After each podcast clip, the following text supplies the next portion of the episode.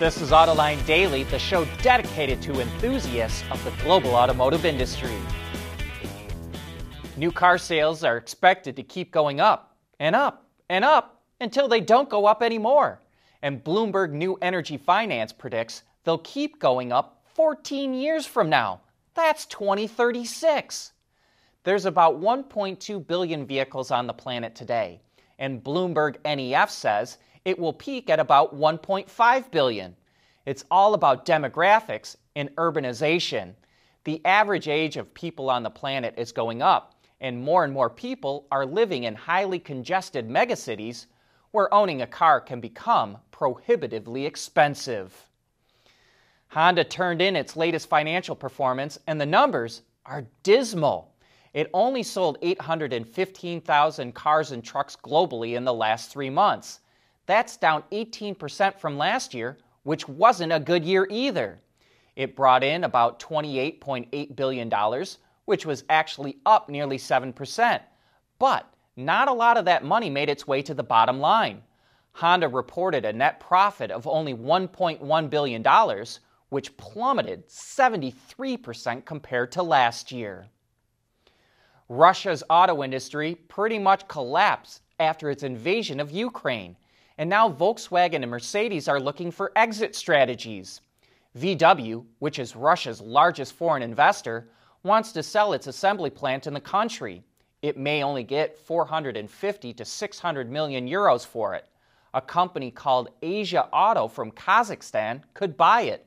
And interestingly, the factory could make VWs and Skodas even though VW would not own the plant. And Mercedes wants to sell off its remaining inventory in Russia, but cannot do so because of sanctions.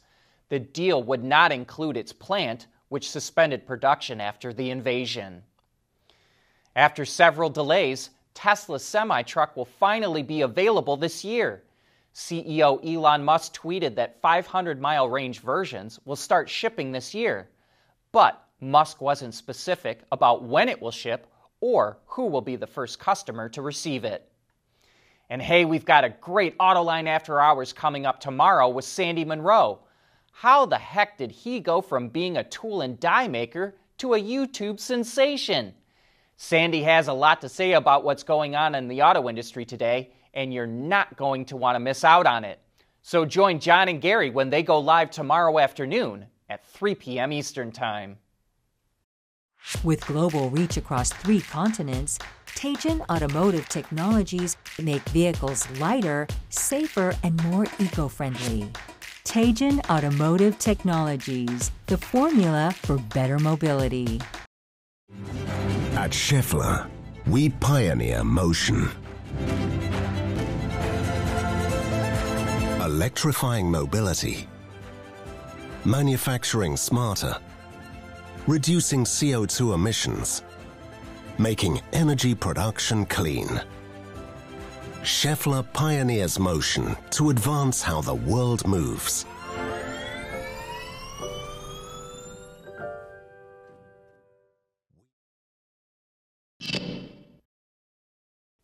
Autonomy is a startup that lets customers get an EV with a subscription, and it just ordered $1.2 billion worth of vehicles. That will get it 23,000 EVs with 45 different models from 17 different car companies that operate in the U.S., including legacy automakers and startups. Autonomy is partnering with AutoNation, the largest auto retailer in the U.S., to handle prep work and delivery of the vehicles.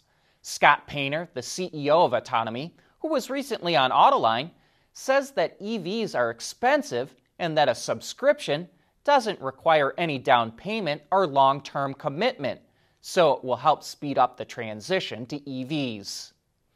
And time for some news on future EV products.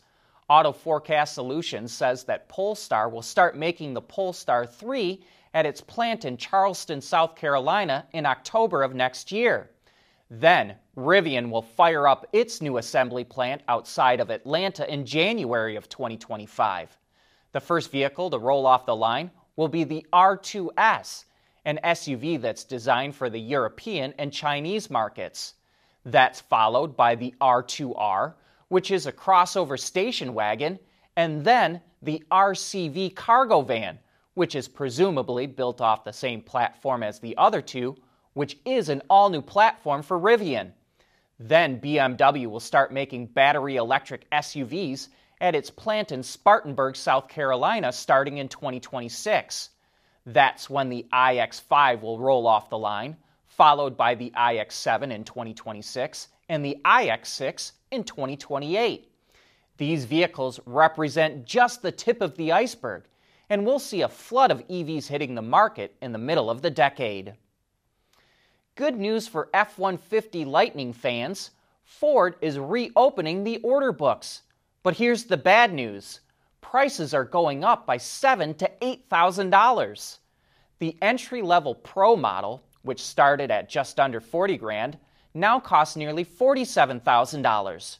The top of the line Platinum Extended Range is almost $97,000. And those prices don't include destination charges, by the way. Ford blames rising raw material prices on the increase, but we wonder have raw material prices really gone up that much? Or with Tesla and Rivian boosting prices, did Ford think that as long as customers were willing to pay that kind of money, it may as well raise prices too? Speaking of Ford, it signed a deal with DTE Energy in Michigan to supply it with solar power. By 2025, DTE will add 650 megawatts of new solar power in the state for Ford, which means every vehicle produced in Michigan will be built with the equivalent of 100% carbon free electricity. Ford says this deal will reduce CO2 emissions by as much as 600,000 tons. We want to know what drives your testing. OTA, connected car, diagnostics, remote testing. Intrepid Control Systems is here to help you work from anywhere. Intrepid Control Systems, driven by your data.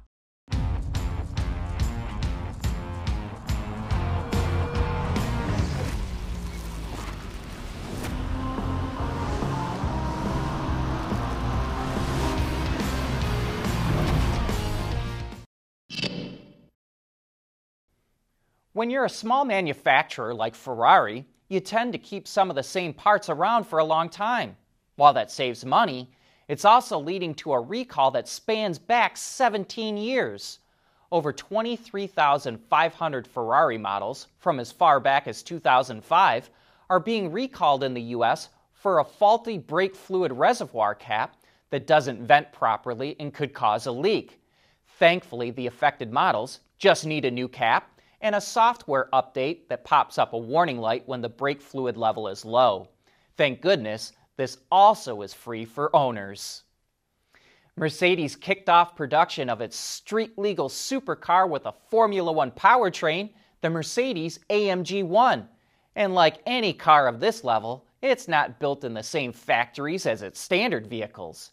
A new small series production facility was set up in the UK with the help of Canadian company Multimatic, which are the same folks that build the Ford GT.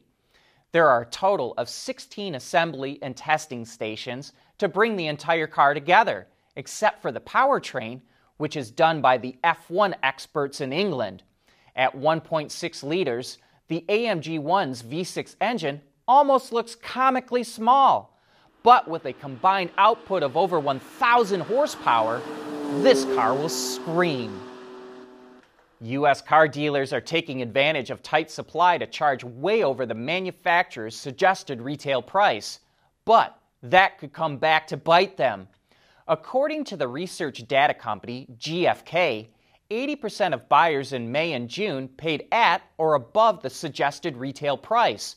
And those people are much more likely to talk bad about the dealer and even the manufacturer. GfK says 31% of the buyers who overpaid would tell others not to shop at that same dealer, compared to 14% who paid MSRP. And 27% of overpayers say they'll never buy the same brand again, versus 10% who paid right at MSRP. People that overpay are also less likely to go back to the same dealer for service. Have you overpaid for a new car lately? We'd love to hear what you think. But that brings us to the end of today's show.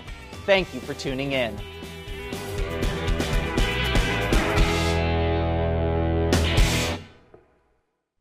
AutoLine Daily is brought to you by Bridgestone, solutions for your journey. Intrepid Control Systems, over the air engineering, boost your game. Schaeffler, we pioneer motion. And by Teijin Automotive Technologies, the formula for better mobility.